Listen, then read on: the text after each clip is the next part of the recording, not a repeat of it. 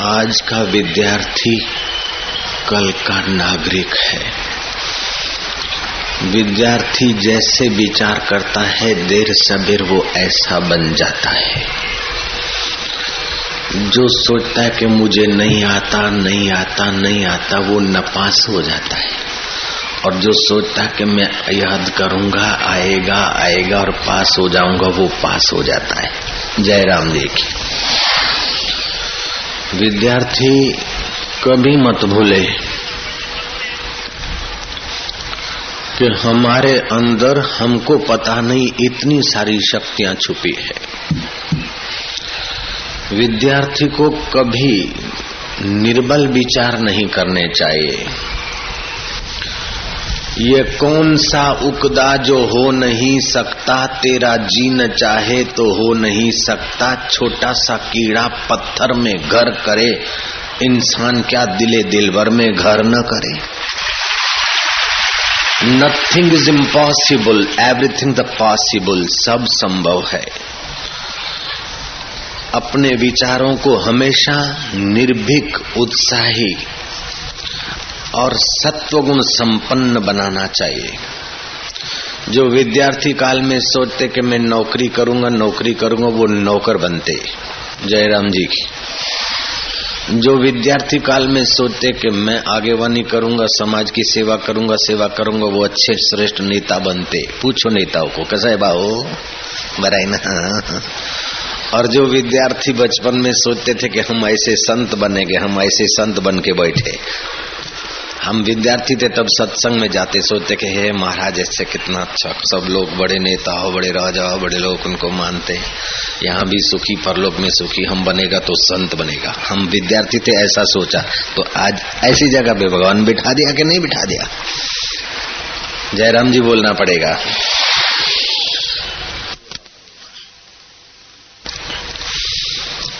Sheikh chilli जैसे विचार नहीं करे, अपने विचारों के पीछे उसी प्रकार का उद्योग, उसी प्रकार का संग, उसी प्रकार का शास्त्र अवलोकन और उसी प्रकार के स्वप्न देखे, वो वैसे ही बन जाएगा। तेरह साल का रणजीत छोकरा, उसके बाप को बोलता, मैं ये हीरा अपनी अंगूठी में पहनूं तो कैसा लगेगा? बाप ने कह दिया मेरा बेटा एक साधारण हीरा पहरेगा। ज्वेलर बोलता है जवेरी बोलता है, तुम्हारा बेटा कोई कोहिनूर पहरेगा क्या? ये तो लाख रुपए का हीरा है। उसके बाप ने कहा, क्यों बेटा? रणजीत है तू तो रण को जीतेगा। कोहिनूर पहरेगा कि नहीं पहरेगा? उस छोटे से लड़के के अंतकरण में भर दिया।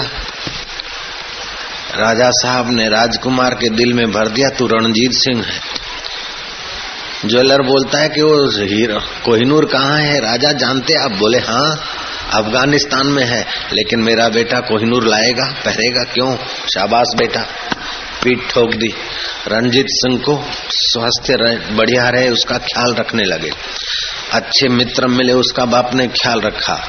और रणजीत सिंह के अंदर वही विचार भर दिए वही बालक रणजीत सिंह आगे चल के बड़ा सम्राट हुआ और अफ़गानिस्तान से युद्ध खेलकर कोहिनूर हीरा लाकर पहर के दिखा दिया, ऐसी हिम्मत दिखा दिया। वीर शिवा वीर शिवा को भी बचपन में वीरता के संस्कार दे दिए गए। शोषक मुगलों ने कितना ही मराठा जाति को, हिंदू जाति को सताया, लेकिन एक वीर शिवा में संस्कार भर दिए, उनको दांत खट्टे करके औरंगज़ेब जैसे को आकाश के तारे दिखाकर वीर शिवा ने अपनी अमरता ज़ाहिर कर दिए, दुनिया जानती है।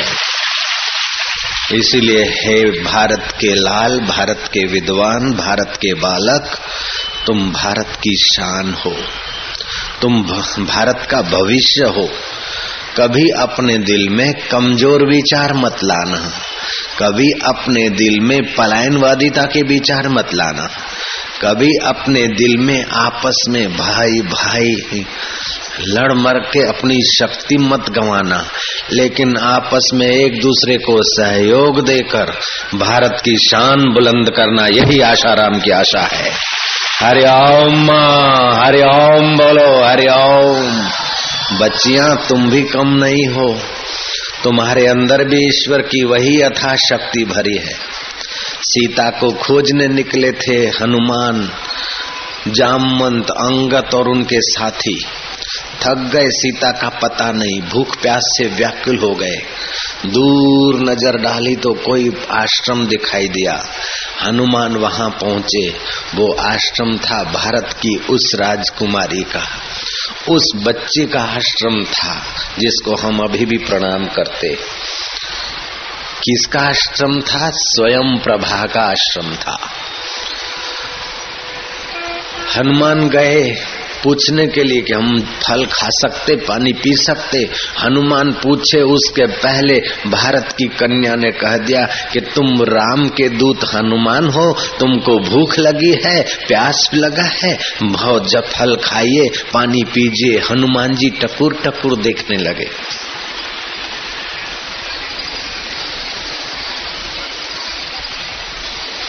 आपको कैसे पता चला? बोले, सब बताती, तुमको भूख लगा है पानी फल खाओ, पानी पियो।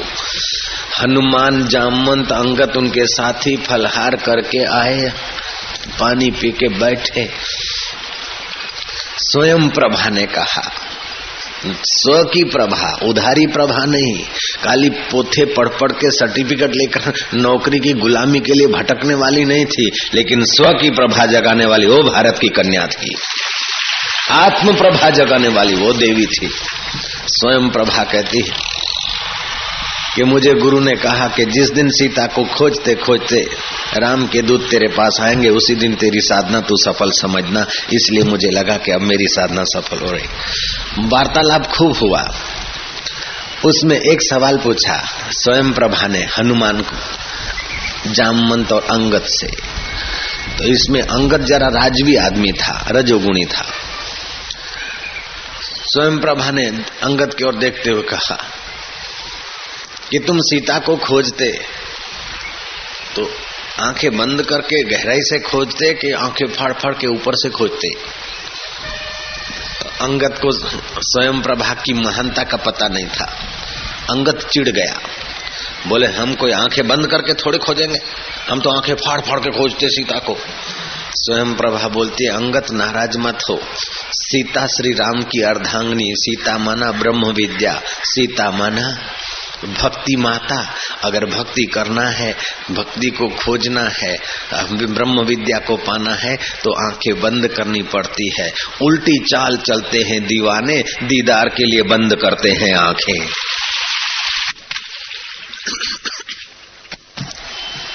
ठहरो, मैं बताती हूँ सीता कहाँ है। तुमने कई सप्ताह खोजा है। मैं अभी बताती हूँ सीता कहाँ है। वह भारत की बच्ची। हम बच्ची क्यों कहेंगे? वह भारत की देवी। वो सुकन्या। कन्या नहीं, सुकन्या है वह। उसने घड़ी भर में अपना ध्यान लगाकर बता दिया कि सीता को इधर उधर क्या खोजते। सीता तो दरिया पार है। अशोक वाटिका में है। त्रिजटा उसकी सेवा में रखी गई रावण की दासी है, लेकिन सीता की वो फेवर करती है। हनुमान जामवंत अंगत चिंता करने लगे कि दरिया पार पहुँचने में तो हमारा समय पूरा हो जाएगा। एक महीने के अंदर तो हमें पूरा समाचार प्रभु को देना है। अभी तीन सप्ताह से तो ज़्यादा समय बीत गया है, रे है अंगत तो सिर पे हाथ रख के बैठ गया। और भारत की सुकन्या कहती है कि अंगत चिंता न करो। भयभीत मत हो। निराश मत हो। तुम्हारे अंदर राम की अनंत शक्ति है, तुम किसके दास हो जरा याद करो। तुम किसके सेवक हो ये याद करो और तुम्हारे अंदर वो परमात्मा मौजूद है, इसको भूलो मत अंगत समय बीत गया तो थोड़ा तो है, उसी समय का सदुपयोग करो। बोले, दरिया किनारे पहुँचते पहुँचते हमारा तो समय पूरा हो जाएगा। मैं काय करूँ? काय नाय करू? मला माहित नाही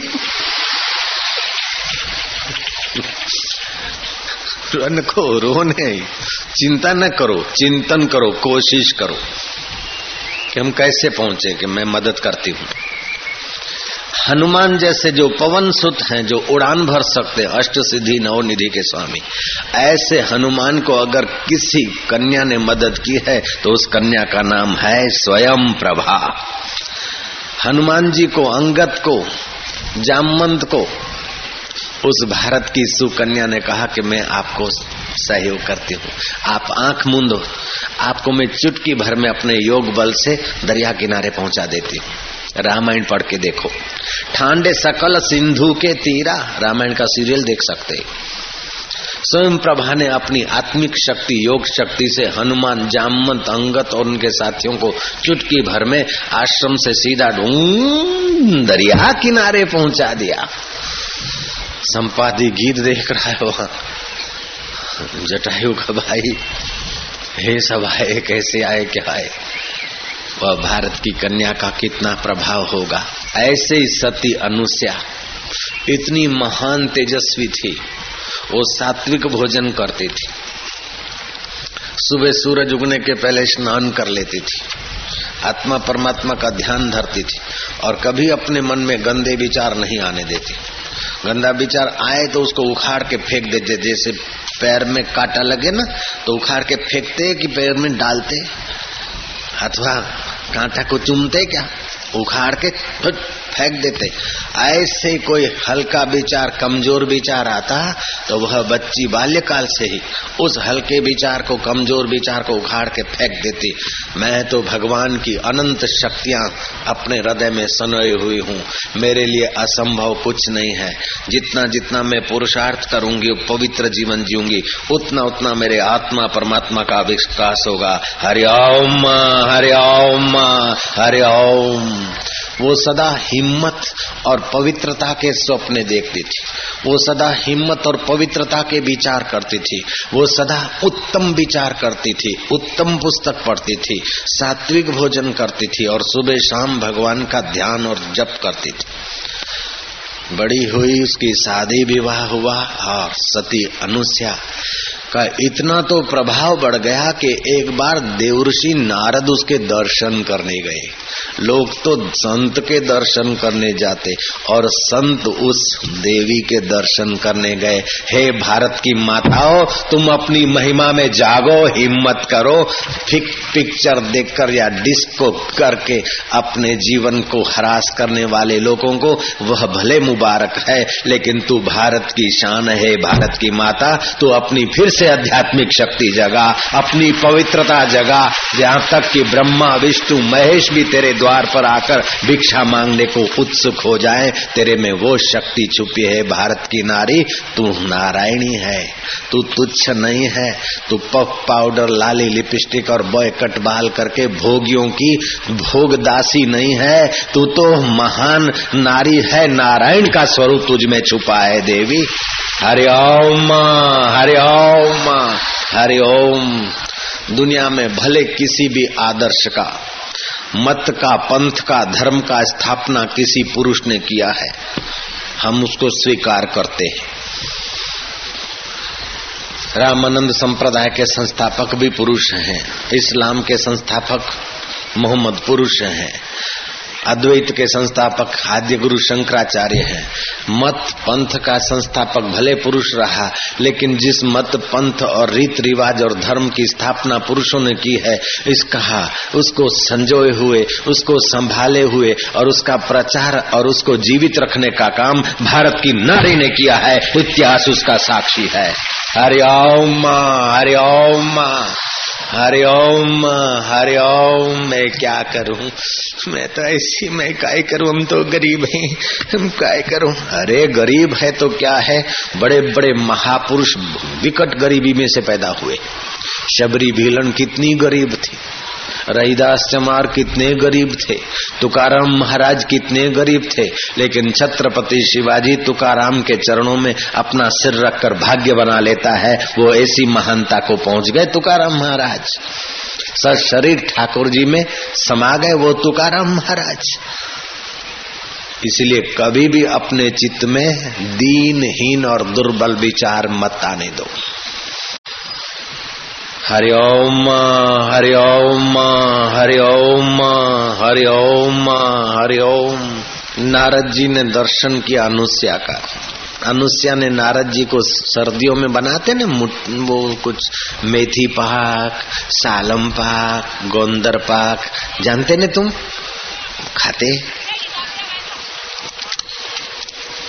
थोड़ा खाते भी तो अनुष्या ने बनाया था।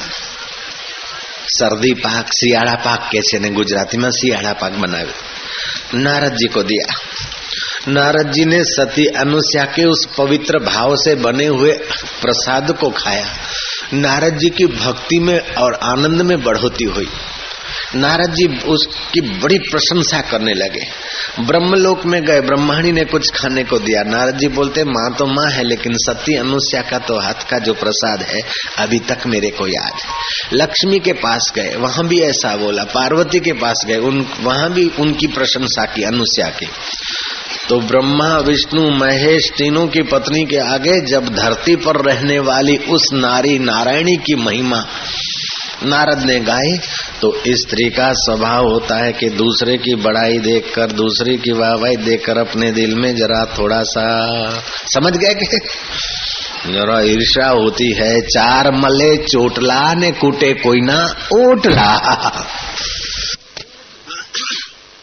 ब्रह्माणी ने ब्रह्मा को, लक्ष्मी ने विष्णु जी को और पार्वती जी ने शिव जी को कहा कि धरती पे रहने वाली स्त्री और इतनी महान आप उनकी इतना यश, इतना कीर्ति हो रहा है, उनको जरा जरा उनका परीक्षा लो या उन्होंने नीचा देखे, हमसे बढ़कर कैसे? भगवान समझ गए कि इसी बहाने सती अनुसया का जगत में विस्तार होगा और इनको भी पता चलेगा। तीनों देवता धरती पे आए, साधु का रूप धारण किया। सती अनुष्या के द्वार पर ब्रह्मा, विष्णु भिक्षा लेने को आए हैं। क्या है भारत की नारी? तेरा शान, तेरा पूर्व काल देख, तेरा भूतकाल देख। कितने महान पुरुषों से, महान महिलाओं से तेरा जोड़ है, तेरा नाता है।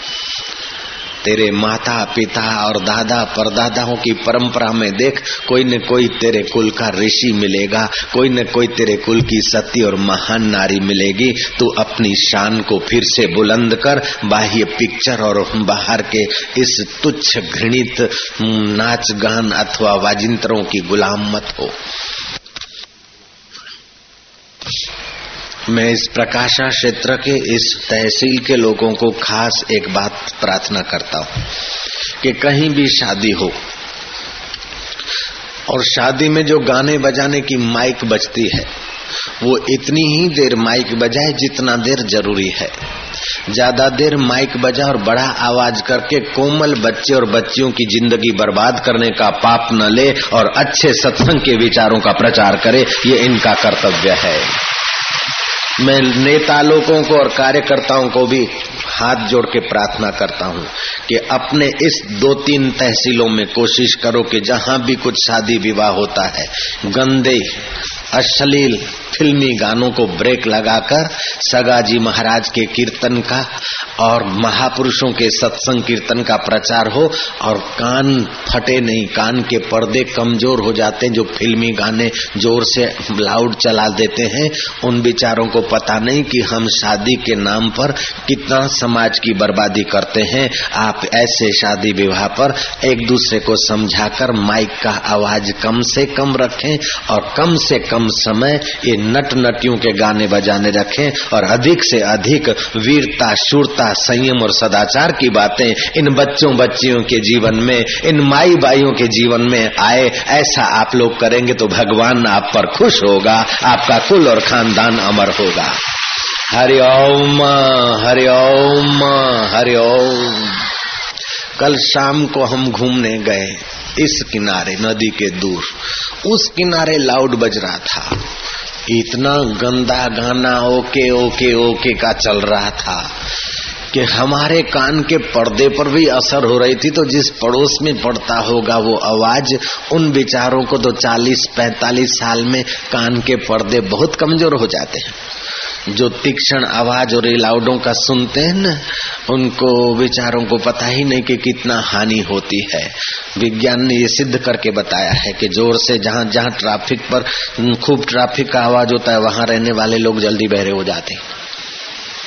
और जो खूब लाउड स्पीकर से गाने बजाने सुनते हैं ज़ोर ज़ोर से, उनके कान के पर्दे कमज़ोर हो जाते हैं। इसलिए जहाँ भी शादी हो, और बच्चे बच्चे तुम्हारे जीवन में भी जब शादी, विवाह और लाउड बजे तो तुम बोल देना, लाउड कम कर दो और थोड़ा देर बजाओ। शादी बर्बादी नहीं है, शादी संयम सदाचार करके अपने दिल को भगवान से मिलाकर आबाद करने के लिए शादी है।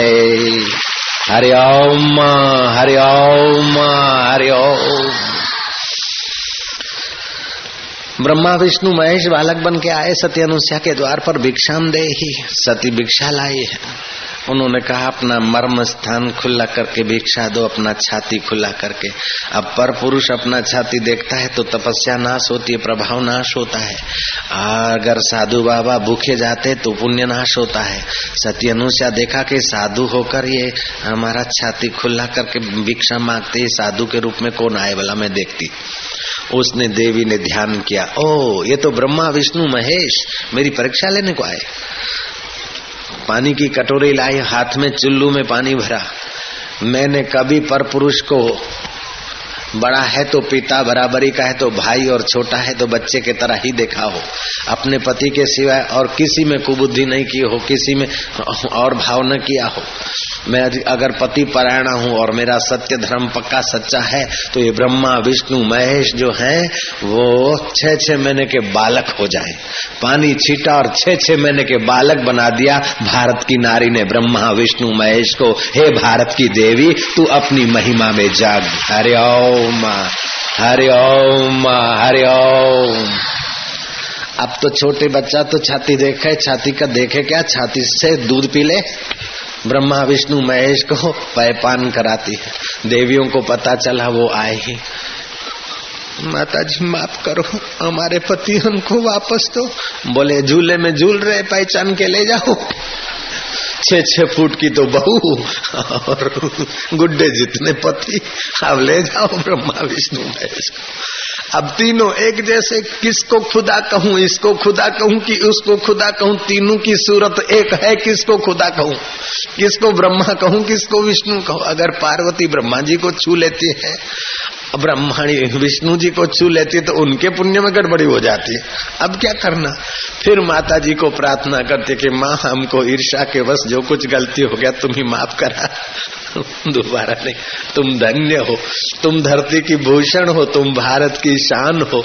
और तुम्हारी कथा जो सुनेगी, उस नारी के भी पाप ताप निवृत्त होंगे और वह भी सत्य धर्म पे चलेगी तो वह भी महान बन जाएगी। माता, हमको क्षमा करो। सती अनुष्या पानी लेकर फिर वही संकल्प करते और तीनों बालकों को छिटक के ब्रह्मा, विष्णु, महेश प्रकट हो जाते। माँ, कौन कह रहे माँ? ब्रह्मा, विष्णु, महेश, भगवान कह रहे भारत की नारी को माँ ये भगवान कैसे हैं?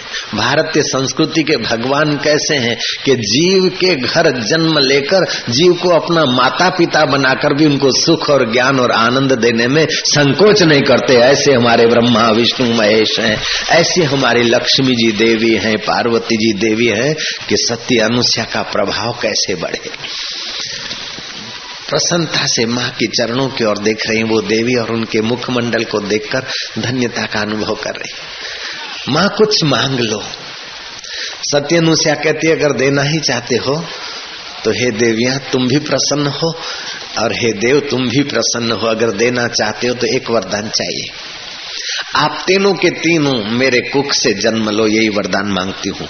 तीनों देवताओं ने तथास्तु कहा और तीनों का तेज अंश सती अनुष्या के कुख से अवतरित हुआ और उसी बालक का नाम पड़ा दत्तात्रेय भगवान की जय। बोलो, दत्तात्रेय भगवान की जय। दत्तात्रेय की माता कौन थी? सती अनुष्या। सती अनुष्या आकाश पाताल में रहती थी। सती अनुषा के चार पैर थे, दो पैर थे, दो हाथ थे। तुम्हारे जैसी जैसी तुम्हारी माता है, तुम्हारी बहनें हैं, ऐसी वो भारत की माई थी। मनुष्य ये नहीं बता सकता उसमें कितनी शक्ति छुपी है। बच्चे तुमको भी पता नहीं, तुम्हारे बाप को भी पता नहीं कि तुम्हारे अंदर कितना महान से महान तत्व छुपा है। जिनको शौक है, खुदा की तलाश करें दुनिया में। हम उनको कहते हैं, भले करो तलाश। जिनको शौक है, खुदा की तलाश करे दुनिया में। हम तो इंसान को दुनिया का खुदा मानते हैं, हम विद्यार्थियों को दुनिया का खुदा मानते हैं, हम विद्यार्थिनियों को दुनिया का खुदा मानते हैं। जयराम जी, बोलना पड़ेगा। हरि ओम हरि ओम हरि ओम हरि ओम। नेपोलियन बोनापार्ट, एक कंगाल गरीब दरिद्र कुल में जन्मे थे। यूरोप के उस छोटे से गाँव में जन्मे थे, जहाँ कोई स्कूल भी नहीं थी व्यवस्थित। कंगालियत में जन्मे हुए, दुख और मुसीबतों के बीच पले हुए और बाल्यकाल कैसा था उनका दुबला पतला? जरा धक्का मारो तो धड़ाक धूम। जयराम जी तो बोलना पड़ेगा। ऐसी परिस्थितियों में जन्मे थे। और बाद में क्या हुआ पता है तुमको? नेपोलियन बोनापार्ट को कितने लोग जानते अब? करोड़ों लोगों जानते। क्यों? कि उसके जीवन में एक ही बात थी। वो कभी हल्के विचार नहीं करता, हल्का स्वप्न नहीं बनाता, हल्का संग नहीं करता, उत्तम संग करता। अपना गाँव छोड़कर जहाँ वो पढ़ने के लिए गया तो उसको रहने के लिए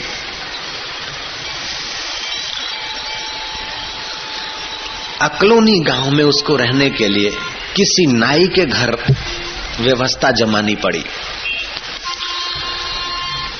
कोर्सिका द्वीप का वो बालक अकलोनी गाँव में नाई के घर रहता है। नाई समझते ना?